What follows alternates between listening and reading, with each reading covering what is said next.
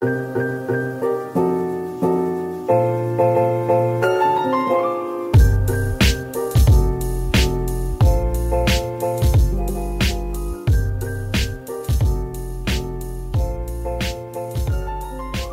迎收听达斯莫伊斗，这里是一问一答。好，那一问一答这个节目呢，最近好像颇为火红啊。呃，上个礼拜去和真公吃饭完之后，真公有对这个节目有什么高见吗？我跟真公吃饭是很久之前的事情了啦。对啊，那他是就一直有讲啊，我在我我在讲讲讲讲也有讲啊，就是说他他蛮欣赏，就是我们在一问一答表现啊，嗯，表现 表现蛮好的，是不是？表现蛮好的，对。因为我听说，就是真公前阵子有跟 Adam 讲说，就是谣言达斯这档节目，他真是有点听不太下去。但一问一答就还不错，这样 没有啦。我觉得节目属性也有关系啦，因为我觉得谣言达斯毕竟就是棒球时事的讨论嘛。那棒球时事，哎，真功哎。他是媒体界的这种，他的资讯量一定比你们大很多啊！哦，对对对对，对，那所以相对之下，我们这种运科节目本来就是可能真功平常比较没有在，他比较不熟悉的，对，比较没有在涉猎或者比较不熟悉，但是又很有兴趣，因为毕竟他现在在玩三铁嘛，然后又有在做重量。哦，因为你上次上一集有讲到，他说他会跟你请教一些包含训练方面的问题嘛，对不对？对，因为他自己现在三铁玩的很勤啊，而且为了练三铁，他现在包括有请教练在带重量训练啊。嗯，对啊，那天我看到他也挂着壶铃在做引体向上。哦，真假的？对，所以还是一样，真功，respect 哦，加油加油，真的真的加油！因为三铁我真的觉得蛮难的，像我就可能完全没有办法完成这个创举。对啊，我觉得一铁我都不行，一铁都不行。对，我也是，我可能我可能哎不不会啦，脚踏车我 OK 啊，哎脚踏车我有在骑吗？呃，对了，像像我的话就是可能 U bike 骑一骑，从这里骑到家里这样子就差不多了。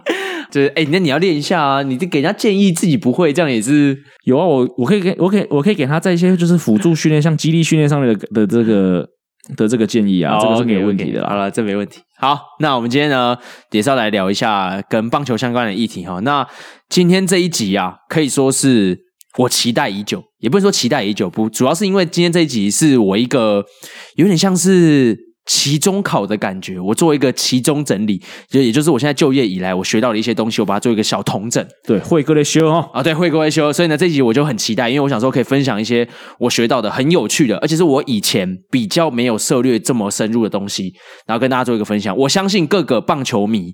应该也都会做对这个东西不是那么的熟悉，但是非常有兴趣。这个东西其实平常我觉得媒体在这一方面的这个了解，相对比知识方面给的资讯也比较少一点点，所以我觉得今天的话题真的非常有趣哦。好，我们就直接切入这个主题。我们今天要讲的呢，就是所谓的复健选手要回场之前，到底要经过哪些的历程？尤其我们要讨论到的是投手这个部分。对，很多人可能会觉得说，呃，一个选手他可能受伤之后，尤其是投手受伤完之后呢，可能就休息一阵子，然后大家可能会常听到的就是复健赛，嗯，所以你可能会觉得一个投手他受伤之后休息，然后就进到复健赛，然后回来，对啊，但其实远比你想象的复杂的很多很多。对啊，我玩的秀就是选手受伤，他会跟我说，比如说二十天，那二十天完之后，我就可以把他登录到一军啊，到底在难什么？对，但你就不晓得他二十天到底发生了什么事情，这样子。嗯，对，那包含前阵子，我觉得我们就搭上时事来聊一下嘛，因为前阵子刚刚好，我们的味全首胜有没有？对，好，经济四座徐若曦在三局里面就投了三点二局十一 K，对，所有出局数都是三振，所有出局数都是三。那天还上了关键时刻，哎，就是关键时刻竟然花了大概一定的篇幅去讨论这件事情。哦，真的假的？关键时刻是 台湾 LBJ 啊，台湾 LB 那是什么呢？刘宝杰啊。哦，刘宝杰真的假的？刘宝杰讨论就是徐若曦三振十一 K 这件事情。你说各位好，我是宝杰那个吗？对，就是那个什么 什么西皮，你说一下的那个那个宝杰。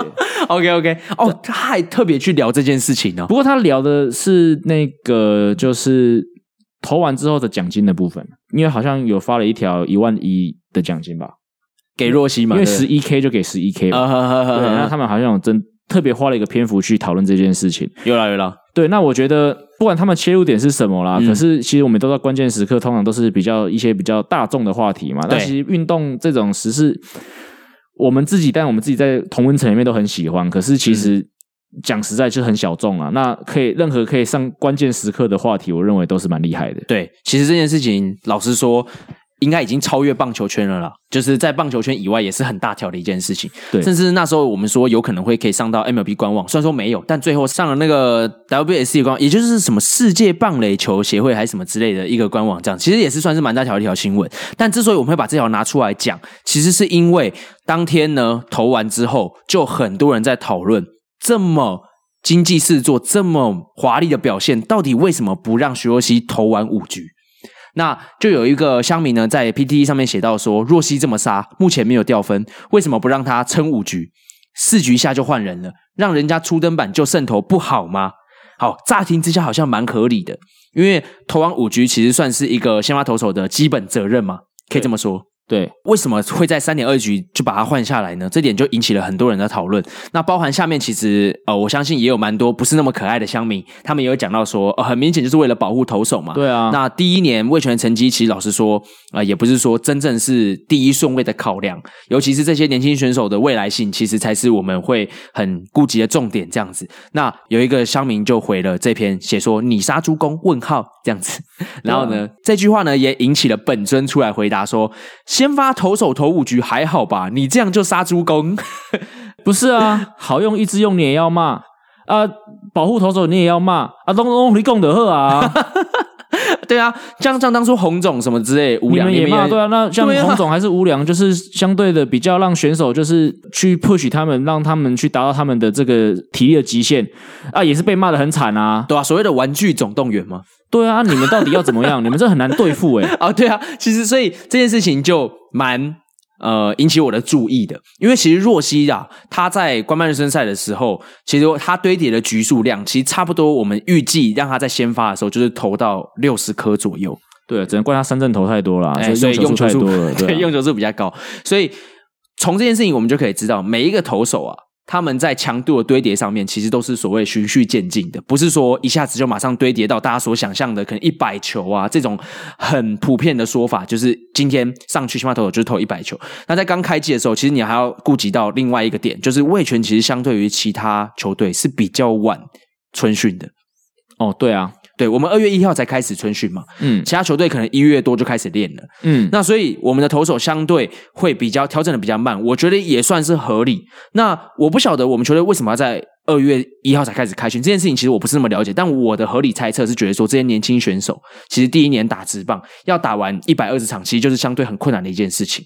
所以这一年呢，其实我们会相对让他们比较晚一点点，因为以前打基层哪需要一年打那么多比赛啊？我觉得啦，所以呢，这是我的想法。我不知道你这边有没有什么其他看法？我觉得可能也是因为去年好像我记得，因为叶总好像去年有说过说，呃，年轻球队就需要大量的比赛，所以去年除了当然球迷有看到的这些二军的例行赛之外，好像他们。私下又安排了各种的这种非官办的一些比赛，好像有累积达到一百，也是有几乎是一百多场的样子。那跟日本社会人啊，或者是韩韩国职棒什么之类，我记得好像有看到，应该有这么，去年应该是没有了，去年应该是疫情啦。但是我，嗯、但是自办的比赛，好像我记得魏权去年叶总特别说有这样的想法，就是要安排各种的比赛去累积这些比赛的量。对对对，嗯，那我想说，可能因为去年比赛比较多的状况之下，可能叶总这边也是考量到说。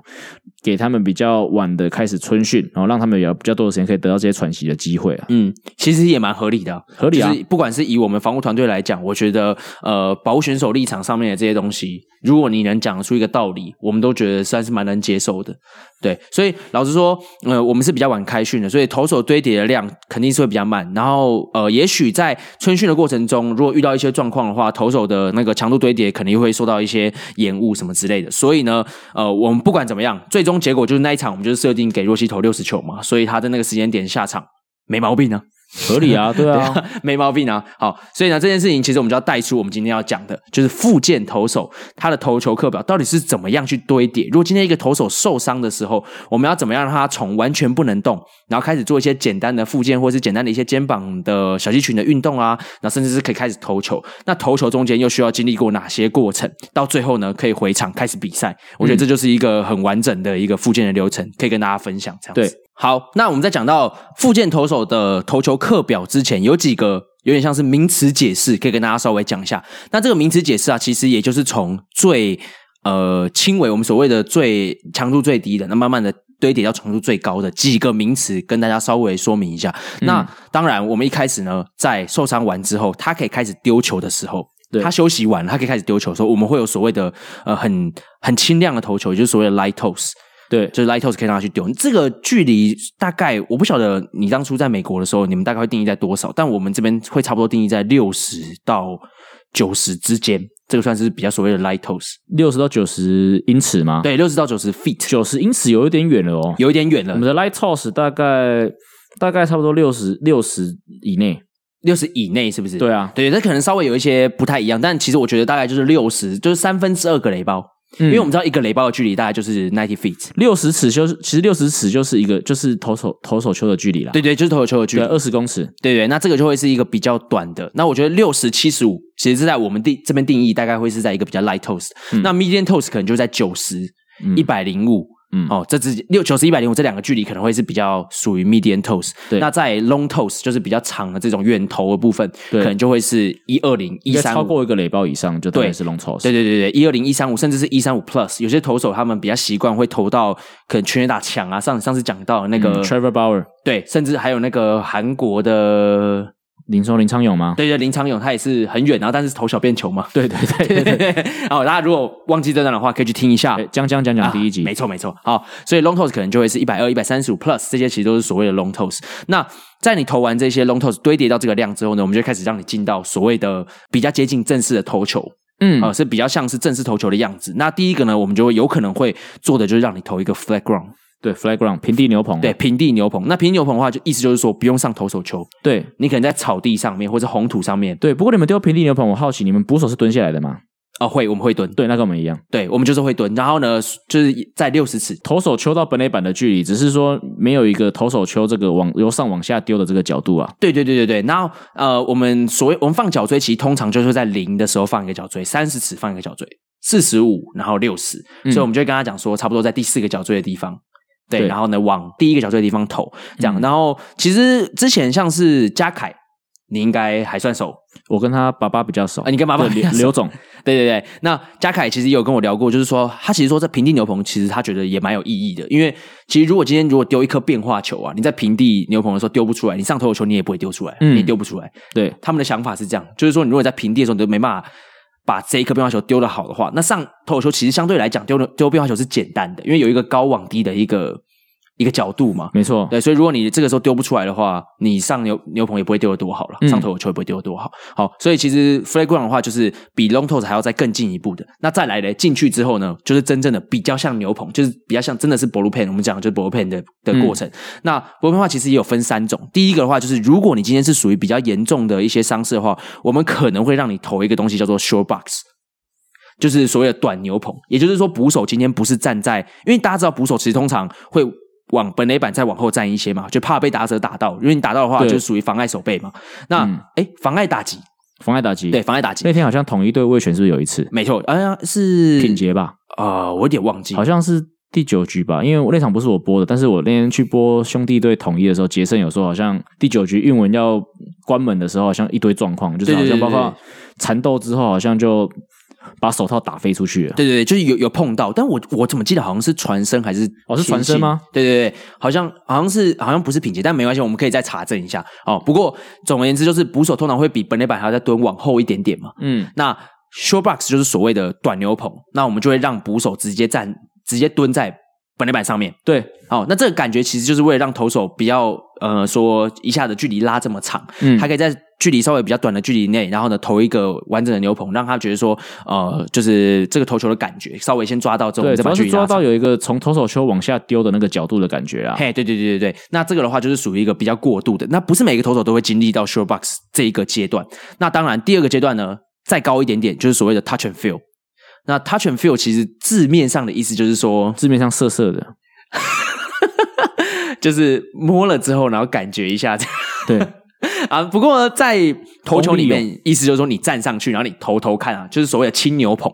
嗯，对，就是轻牛棚，意思就是说它球数不会很多，可能超微在十五颗、二十颗、二十五颗这附近，其实都算是轻牛棚。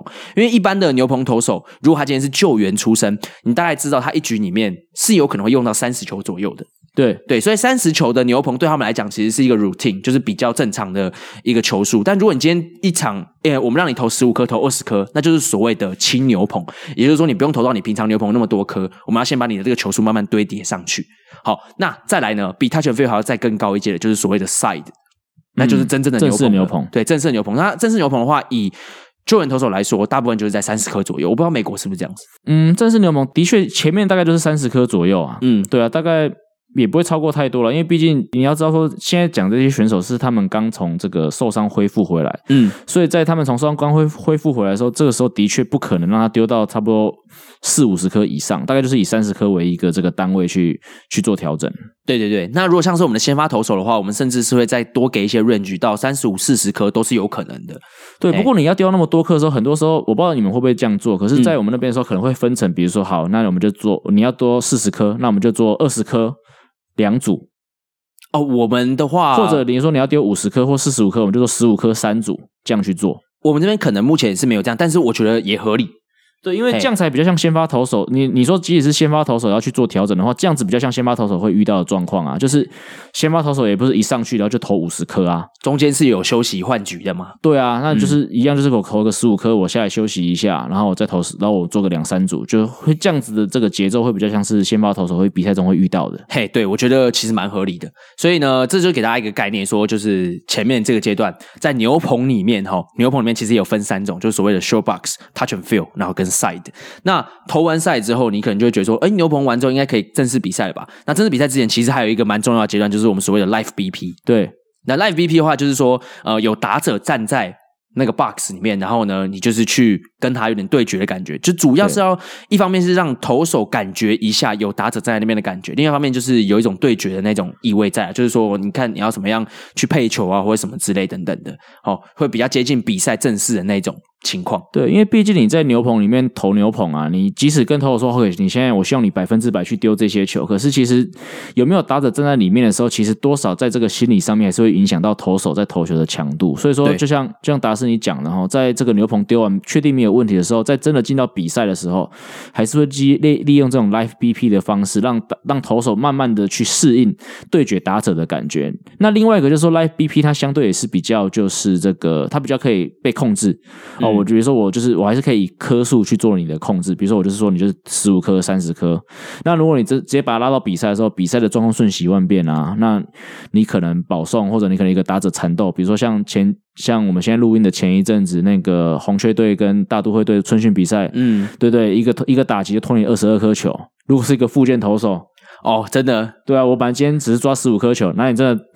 缠斗到第十五颗，说：“哎，不行了，换下来了。这个其实好像也怪怪的，所以所以说可能一开始比较缓冲的方式，就是先用 live BP 的方式，让这些打让这些投手慢慢的去熟悉这个对决打者的感觉，对吧？场上的这个状况太多，如果大家觉得那种什么大联盟春训你没有在看的话，讲一个活生生的例子，就是当初维中啊，维中那时候其实他已经超过预定的球数，但是因为最后安可实在是。”太缠斗了嘛？对对，对，那所以所以场上会有什么样的状况，其实我们都不晓得，所以就会设定一个这样 live BP。那刚刚没有讲到 BP，其实是所谓的 batting practice 的缩写。对，好，其实一方面也是让打者去做练习了。所以 live BP 我们也有分两种，就是打者只看，或者是打者是可以真的去打的。对，嗯、不过通常这个是、嗯、我不知道你们这边，不过通常是打者自己去决定他自己要不要挥棒啊。因为其实对于投手来说，他就是丢打者啊，那打者要不要挥棒？其实对打对投手影响不大，投手就是假设打者会挥啊，嗯嗯，对，合理啊，合理啊，没错，所以就其其实就是看打者。那像呃可能会刚刚好有一些打者，他现在就是也刚好进到 live BP 的这个附件阶段，但我们还没有让他打，我们要先让他看熟悉这个感觉，所以有可能他就不挥。嗯、那如果他今天是可以挥的话啊，当然我们也有可能会让他挥，然后去让打者让投手去训练这个配球啊或等等之类的一些呃实际的情况。那 live BP 完之后呢，最后一个阶段其实就是 game。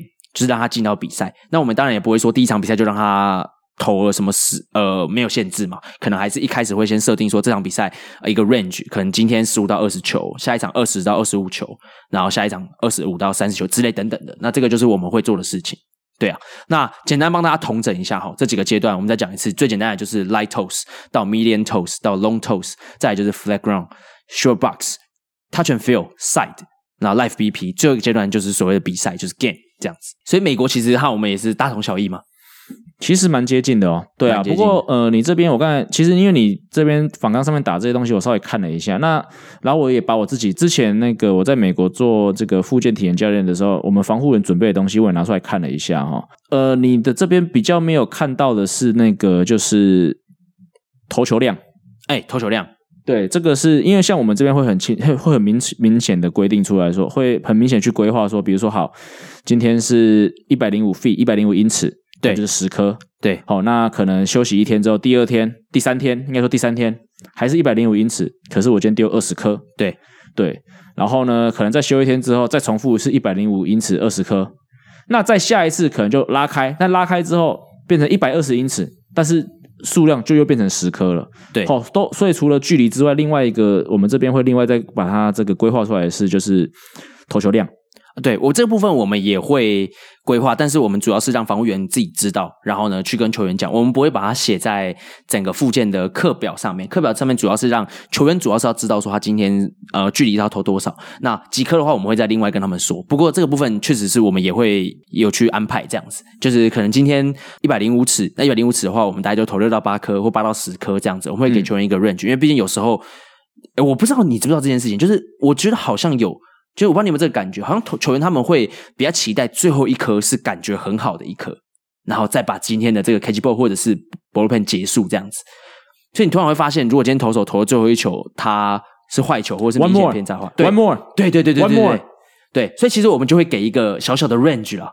就是说，让他们可以在这个之间完成。那当然，我们就说今天是六颗啊。那如果你要呃，如果 OK 的话，我们可以让你丢到最多八颗这样子。美国也是一样啦。就像我之前在美国当附件体验教练的时候，很多时候我帮忙丢牛，帮忙接牛棚嘛。那就是就、啊、你会帮忙接啊，就很讨厌遇到这种的啊。就是 OK，比如说我们今天就是二十颗直球，嗯，然后他的第，然后前面都好好的，然后跟他说 OK，last one，last，然后最后最后一颗，然后丢坏球，然后他说 one more，然后然后我就 OK，好，再一颗，然后又是坏球，然后就 one more。OK，他就再一颗，他就就就会进入这个 one more 的无限循环这样子。对对，其实蛮不好，但是我只是发现，不过我们还是会给他一个 range 啊，就是真的你真的太夸张，比如说真的 one more 到第三次、第四次的时候，防卫就说 OK 没有了，就是、就没有了，就是这一颗。对对对对对对对，把握你的机会就是把你的子弹还是要存好。对，你把这个 range 拉出来，其实对于呃我们踩好我们自己的底线也是蛮重要的一件事情。嘿，对，好，那刚刚讲完这些之后，我们就是要来讨论一下。排这些课表的几大重点啊，因为相信听完之后，大家只知道这个强度的顺序，可能你会开始知道说，这些大联盟选手他们不是休息完之后，然后呢，你看到他们要投什么 sim game，然后或者是什么 rehab game，然后就觉得哦，差不多要回来了，但你都不晓得他们在做什么事。其实他们途途中经过了这么多这么多的历程。那如果今天呢、你想要更了解的话，其实我可以跟大家讲一些排课表的几大重点。好，那第一个呢，其实我觉得很重要，就是你要先抓出来几号放假嘛，因为放假其实就算是一个。Recovery Day，你好幸福哦！嘿、hey，呃，我先讲一下在，哦，你那时候没有放假是不是？我先讲一下在美国的经验哈。如果我假设我今天，因为我们我是复健组的嘛，所以复健组下面像像你现在也是复健组嘛，所以复健组手上一定大概会有约莫会有十几到二十个选手不等。对，那如果我手上都是小联盟选手，那的确我们会我们会看放假日是什么时候。对，但是呢，But。如果你手上有一个，比如说大联盟选手，对，然后这个大联盟选手，大联盟球队这边是有压一个压一个日期，是他什么时候回来的，对，那你在排这个课表的时候，就必须要以他为主，很紧凑这样子。对，比如说他就是要，比如说他就是要投二休一，嗯，哦，他就是两天传球休息一天，两天传球休息一天，对。那假设他传他需要传球的那一天刚好本来是球队的公休日。那我就还是要进去，我跟防护员就还是要进去陪他把那一天的课表完成。对，等于就没有放到假这样子。对，所以那时候我在小联盟春训的时候，我记得曾经从春训一路到这个延长春训，然后因为春训一结束，刚好有两三个大联盟选手还在手上，没有没有没有分发出去。对，我记得我曾经连续两个半月没有放假。哎，靠雅芳的一句话，所以你，你这样不怕劳工局？啊，美国美国劳工局嘛，The Department of Labor。所以，所以，对啊，我今天其实来的路上，来录音的路上，我有听到你，我刚好在听你跟雅芳那一集，然后就听到你这边抱怨说，就是一个礼拜只休一天。我想说，哼，嫩爆了！哎，没有，我说一个月只休一天，好不好？对啊，你两个两个一个月才休一天，在那边抱怨，然后我七十几天，我七十几，我七十几天一天都没有休，我都没有抱怨，在抱怨什么？对啊，不过我算是比较幸福的啦。所以，如果你今天像我一样是带二军的这些复健选手，还可以夜唱。哎，我跟你讲。这一档东哥真的会听，东哥，那个你你的你的你的你的手下对，不是夜唱，那是意外，好，那是意外。那个我也不晓得，我当天要回诊，那时候还没有抓到这个工作。带选手去回诊，还带对带选手回诊前一个晚上夜唱，然后还在节目上面报公开抱怨。好，OK OK，好，大家当做没听到。好，不过呢，第一个重点就是你要抓几号放假嘛，因为老实说，如果这个放假就已经是一天休息的话，那你今天安排课表，然后在放假前一天你也让他休息。或调整的话，那这件事情就很白痴，因为你让他休息两天。对啊，等于就像我刚才讲的嘛，投二休一，投二休一的话，结果你投二休一，投二休一，然后要回来丢那天又放假，那边投二休二，那其实这个节奏就乱掉了。对对，所以其实你要去抓出几号放假这件事情是蛮重要的。那你知道几号放假之后呢，你就可以在呃我们的就是工作日里面，然后去安排。假如说这个礼拜总共是呃要工作五天，那我们就可以在五天里面安排所谓的。强度高跟强度低，所以呢，接下来就带出了两个重点。你要先知道这个礼拜工作日有几天。假如说这个礼拜是五天放一天假的话，你就要在五天里面设计哪几天是强度比较高的课表，哪几天是属于比较休息的。那这几天要夜唱？哎，对，哪几天要夜唱？然后哪几天呢可以去找云科妹子？自己讲的哦，自己讲的，我没有讲哦，没有没有没有，我开玩笑。不过主要就是因为你要抓出几天，然后再带入我们上一集讲到的。周期化训练好像不是上一集啦，前几之前有讲到的，对对，周期化训练，也就是说这个礼拜里面一定会有强度比较高的，跟强度高完之后你要让它休息嘛，恢复所谓的超补偿嘛，我们上次有讲到，嗯，哦，好，那所以呢，如果假如说一个礼拜有五天的话，那通常啦，通常我自己的习惯是把第二天跟第五天抓出来当做强度比较高的，嗯，因为呢，假如说他在上个礼拜的最后一天有投球，那他就是休了。呃，放假那一天，以及放假回来的第一天，然后呢，放假回来的第二天，就刚好是一个强度高的，等于是让我投一休二嘛。嗯，然后接下来呢，他再休了两天，然后再丢一个强度高的，然后隔天就放假。嗯、对，所以呢，如果在五天里面呢、啊，我抓第二天跟第五天当做强度高的话，我觉得会蛮适合，就有点像是你之前讲重训的话，会容易抓礼拜一二四五。对对对对，有点类似这种感觉，你去抓出强度高的嘛。好，那一四练上肢，二五练下肢，对，类似这种感觉。好，所以我觉得这个的话就是一个小技巧。那如果今天是四天的话，那就有另外一种排法。嗯，然后就是给大家一些建议，你可以自己去设计你觉得觉得呃适合的，或是让你的选手可以有一个好的恢复时间的一个课表。这样，那除了周期化，然后跟这个礼拜有几天这两个点以外呢，我觉得刚刚讲到了，你讲到的就是说投球啊。几尺的时候要投几颗这件事情，其实就是所谓的量嘛，啊，投球量。对，那以我们的习惯来讲，我们会先我们会先推强度，再堆量。当当然当然就是也会去堆叠量，但是我们会先堆强度，因为这个如果你两个一起推的问题会在会在哪里？假如说你今天有一个球员，你刚才讲说我们明天我们今天可能是丢九十尺八颗，那我们明天丢一百零五尺十颗，然后明天他丢一百零五尺十颗的时候出现问题了。这个时候我们就不晓得到底是呃，我知道你在讲什么，可是其实我我的意思并不是说就是同时推，而是说我每天我我比如说我今天跟明天的这个强度是一样的，但是只会有一个只会有一个变对对对对，也就是说我在所以像我刚才有讲到一个例子啊，比如说好，我这边手上有一个我那时候二零一三的防护员排的课表，嗯，好，某某投手他在礼拜一他丢一一百零五尺，对，他丢十颗，对，那礼拜三他丢一百零五尺。他丢二十颗，二十颗，嗯，对，OK，所以它强度没有变，但它丢多丢就多丢了十颗，对对对，我懂。然后礼拜五呢，他又丢了一百零五尺，对，他再丢了二十颗，所以等于说这个是重复的，嗯，那就确定，所以说他一百零五尺二十颗没有问题之后，他休了两天，我们那时候周休二日，所以我那时候比你幸福。那下隔周一隔周的礼拜一回来之后呢，哦，现在就不是一百零五尺，他就丢了一百二十尺，嗯，但他就只丢十颗。嗯，那再休一天的隔周礼拜三呢，他就丢了一百二十尺，嗯、但他丢二十颗。对，这个其实就这个例子非常好，意思就是说，你绝对不可以把你的量跟你的强度同时堆上去。没错，对，你一定要确保一次推一个，你才会知道到底是哪一个环节出问题。因为其实附件就各位就想哦，其实就像在走楼梯一样哈，你一次只能走一格。嗯，你如果一次。走两格呢，那你摔下来，你不知道是哪一格让你跌倒的，那你就很麻烦，你就从你要整个从头开始。那你一次走一格，那你发现说，OK，这走了这格上去，我发现哎，走了这格之后，我发现反应不太好，嗯、那我们就可以很明确的知道，我就退回下一格就好。对对对，你就比较知道那一格上面到底是有香蕉皮啊，还是什么之类的，到底是出了什么问题吗？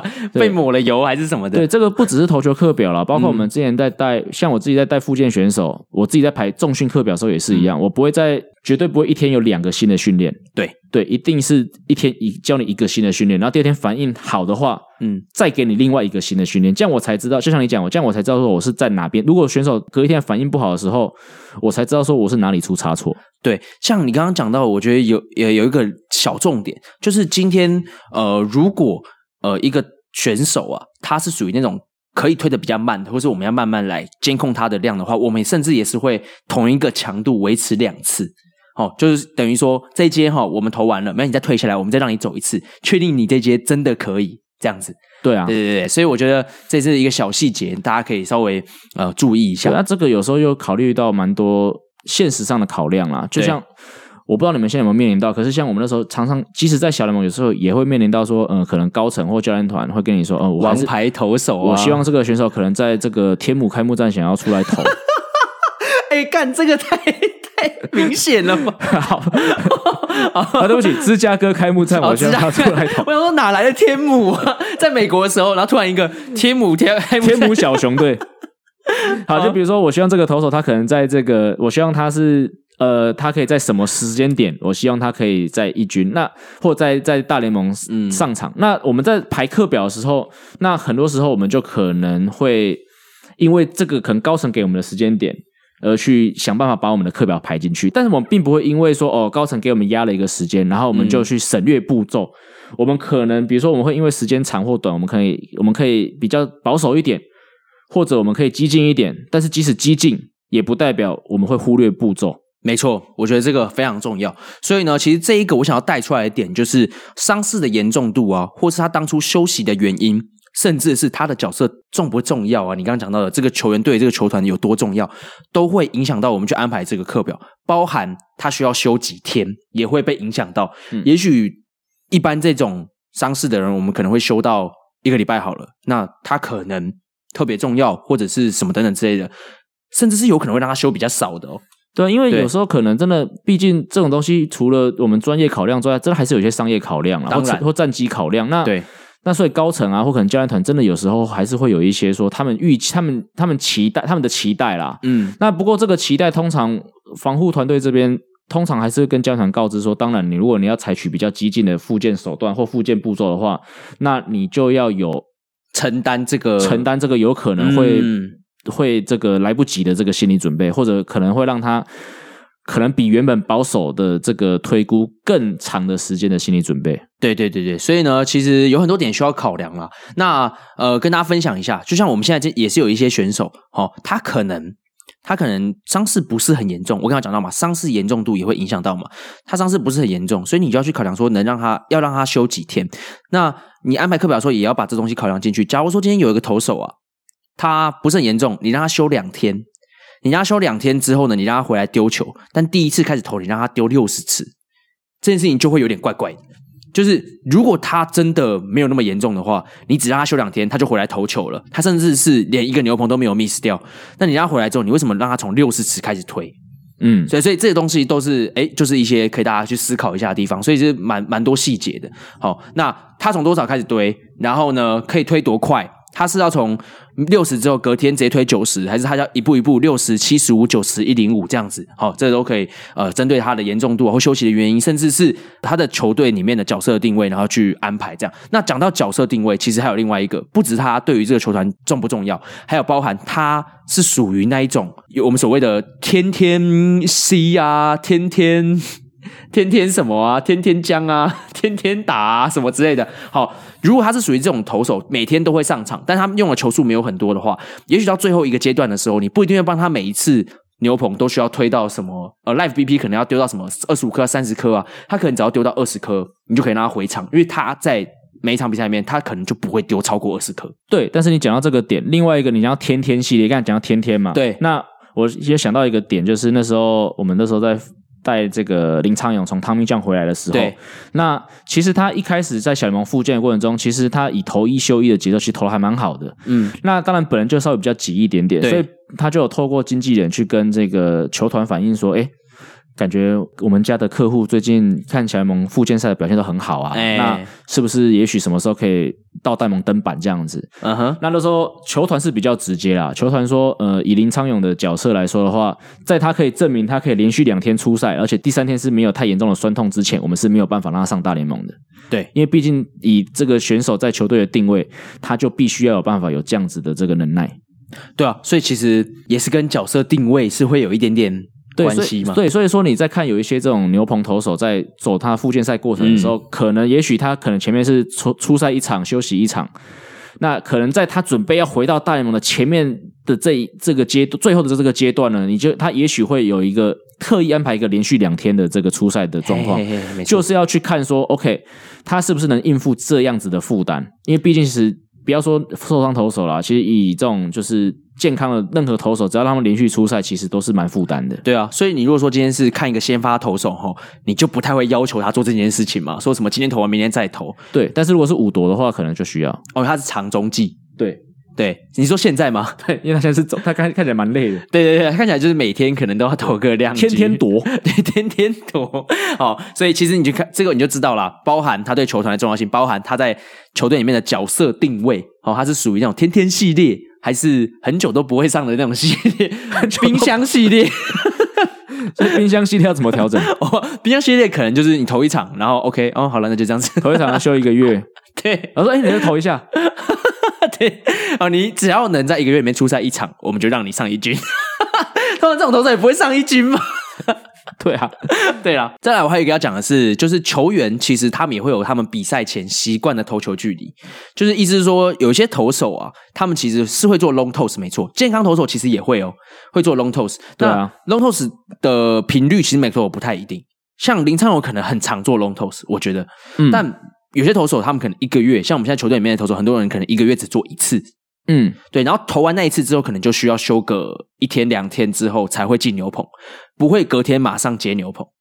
那甚至有些人的习惯是，假如说他今天要进牛棚，他前几天的量就是慢慢堆叠上去，可能一号是七十五，二号是一百一百零五，然后呢，在隔天再进牛棚这样子，那牛棚那边他们就会做比较远的远投，可能一百二啊，或者一百三十五，然后投完之后呢，直接进牛棚这样子。哦，就是每一个投的习惯不太一样，所以你在安排他们的复健课表的时候，你也要去针对他的习惯去询问他，然后去安排说牛棚前几天要怎么帮你排，是要排远投呢，然后隔天休息再进牛棚，还是慢慢的堆叠上去？我觉得这都是可能的选项哦，可能的选项。好，那最后一个的话，当然。就是你这些复健投手，毕竟他们是受伤的球员，所以在这一个月内，或者这一两个月内，会有什么回诊或什么之类的，其实很正常。这些选手他们需要回去看医生评估，或者是追踪一下状况。所以回诊的时候，最怕遇到几件事情，就是他如果要打消炎针，啊或者是说他有今天想要 follow 一下，想要照个 MRI。那 MRI 的话，大家就知道，我不知道有没有很多人有这个经验。但如果你今天要照核磁共振的话，你就是要打一个东西叫显影剂。对。然后呢，去看你那个显影剂的，呃，它可以帮你看那个影像的时候，更明显的看出那个对比的颜色，这样子，嗯，知道哪一个是哪一个组织。那甚至有些如果韧带有一些部分损伤的，你打显影剂进进去之后呢，那显影剂就会从损伤的地方流出来，嗯，好，那你就很明显的知道这韧带有问题了嘛。好，所以其实显影剂就是有一些这些功能。那不管你打什么东西进去，不管是消炎药、显影剂，其实它都是液体。那液体打进关节的时候，就会造成你的关节有肿胀，或是有一些纤维发炎。所以你在打完这些东西，通常我们隔几天就会让他们稍微休息一下下，不会说马上开始进行投球。但有趣的就是，如果你让他休息几天，那就打坏了他原本的 routine 呢。所以就等于又要稍微有点退阶，然后再慢慢的堆上去这样子。哦，所以就是也要稍微注意一下说，哦，不是说他今天呃可能去打了前引剂或打了消炎药，啊，可他前几天丢到一三五啊，那我今天就是正常嘛，直接把它。堆进去 playground 或者直接丢进去牛棚这样子哦，你要知道什么时候让它稍微的往后退，然后再慢慢的堆叠上去，这个也是非常重要的。好啦，那讲到这边，其实就是一整套呃复健投手他们在回场之前的一些复健课表的安排。那我觉得最有价值的地方就在于说，呃，因为。以前其实包含我自己当球迷的时候，我也不太知道说一个球员他受伤之后，居然要经过这么多阶段。我以为就是什么模拟赛啊、复健赛啊，然后就回去了嘛。嗯、然后你可能大概知道这些，你能理解啦。就以你的 common sense，你可能会觉得说，哦，这些强度慢对得上去很正常嘛。但老实说，从来没有想过就是这么细节、这么 detail 这样子。哦，所以包含我刚刚讲到了，你途中可能遇到很多变数啊。所以呃，大家都说防护员。之前我们就开玩笑嘛，在雅芳那集讲说，房务员就是走来走去，呃，不用想太多事情啊，讲干话啊，没有啦，哦，这个很累哦，哦，这个有点，这个就有个小故事可以讲，嗯，可以，哦，这个那个时候我记得那个我在短接 EA 的时候，嗯，这跟附件没关系，这跟防护比较有关系，嗯哼，然后我在短接 EA 的时候，然后那时候我们球队办了一个这个就是那个算是活动，就是他抽出一位幸运的球迷签下一日合约，对，然后所以他可以就是。签下合约之后，他所以他就可以参加赛球队的赛前练习，然后在球队比赛的时候，他可以坐在休息室里面看球，但不能比赛，不能比赛啦，啊、嗯，还是怕危险，危险。嗯、对，那然后呢，所以说他他就是很高兴就做一件事情嘛，然后后来当然，然后在比赛中间的时候呢，就没事做嘛，因为他不能比赛，他就走过来，然后就看到我们防护员站在水桶旁边，他就跟防护员说：“哇，当防护员真好诶，每天就是顾水桶跟跟看球，真的是太好的工作了。”他这样讲，他防护员有生气吗？然 后防护员说：“防护员后来私下说，我真想揍他。”哦，真的，如果他那时候在我旁边的话，我真的是会直接叫他滚开。不想聊就不要尬聊啊。对啊，这样会不会聊天呢、啊？对。哦，这其实防护员真的蛮多时候要动脑，就像现在附件课表，我选的附件课表，呃，主要是我去做一个初初步的排排成之后呢，然后去跟我们的首席讨论这样子，哎，对啊，然后如果 OK 的话，我们就是照着这个附件流程去走。所以其实我觉得就是这段时间真的是学到蛮多的了，因为包含就是像我们的两个首席，一军跟二军首席都从美国回来的，嗯、我相信这套他们也是在美国就是看了很多。对，因为其实你刚才分享这些东西，跟我现在看我之前在美国带附件课表的时候，其实是蛮多蛮多吻合的点的啦。嗯，大同小异嘛，对啊，所以我就觉得也是从他们身上学到很多。那这个东西这一集做出来后，你可能会觉得哇。太干货了吧，就是一点都不水，就很硬，听起来哈扣，对，超级哈扣，有没有？也没什么讲笑话。对我来讲，这集算是一个小整理。这个整理不仅仅是整理给我自己看，我觉得未来，假如说像七月我们有新的实习生要进来，他如果要了解这东西，他当然可以跟我讨论。嗯，但首先我可能会先跟他讲说，你先去把一问一答的第十差集把它听完。所以，对，所以真会这样子吗？哎，浩根哥，我是新的实习生。嗯，不要讲话，先把那集听了。必须要吧？必须要吧？还是他会觉得我是怪人？可是好像蛮多蛮多从业人员都，我们蛮多的听众都是相关从业人员。我注意到这件事情，哦、对啊，那其实我觉得会有一点帮助诶，因不管机械教练之类的。因为我做这个节目开始之后，就是我有注意到说我的那个 IG 啊，嗯，多了很多这种追踪的人哦。那追踪人点进去，百分之八十是 PT。哦，真的吗？嗯。没有会看啊，就是如果一问一答播出之后加我的人就都是 PT，我播完中华之棒加我的人都是统一狮迷，就是大家就觉得你骂这些球员，然后觉得很爽，平常没有人敢骂他们，是不是？因为可能杰森有时候会 tag 我嘛，啊、呃、对，那，那通常会 follow 杰森的可能一定都是喵米啦。嘛，对，都喵米，都我喵啊，对，那所以就是看看是我做我刚做完什么事情，嗯、是加我 IG 的人就会不一样。哦、呃，对啊，那我觉得也蛮好的啊，就等于是触及到不同方面的受众嘛，这样子。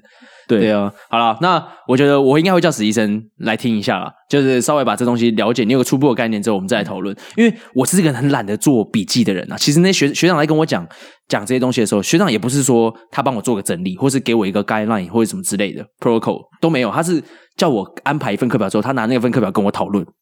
哦，这样蛮好的，啊，就是从做中学。对对对，所以我就 try and error，我觉得就是这样子。那我希望到时候，呃，当然有新的学弟进来，他有先一个基本的概念，然后我们再用他的课表去讨论。诶，不错。诶，我为什么说学弟？学妹不是更好吗？都好，而且你知道吗？好，因为我现在跟实习生住。就是我的室友是，不是不是不是，我的室友是现在这一任的实习生，然后是个学弟嘛，嗯，所以你是期待这个学，赶快这个实习生赶快走，然后可以有学妹进来。答对。然后，哎、欸，虽然说球团可能不会允许这件事情，但是到时候就我一个人住的话，如果有学妹进来，哎、欸，有机会。我们要接话，你讲完。好，我们这一带到这边，我是阿司，所以所以没有要讲完吗？这是要讲什么？我跟你讲，我们今天在录之前，我们还讲到斗六的事情，就留在斗六。如果今天回到台北，或者我来到台中，嗯，我们就不聊这么多。What happened in 斗六？Stay in 斗六，哎，就像是 Vegas 一样。好了，这一代到这边，我是大师，我是一哥。好，那我们下期再见，拜拜，拜拜。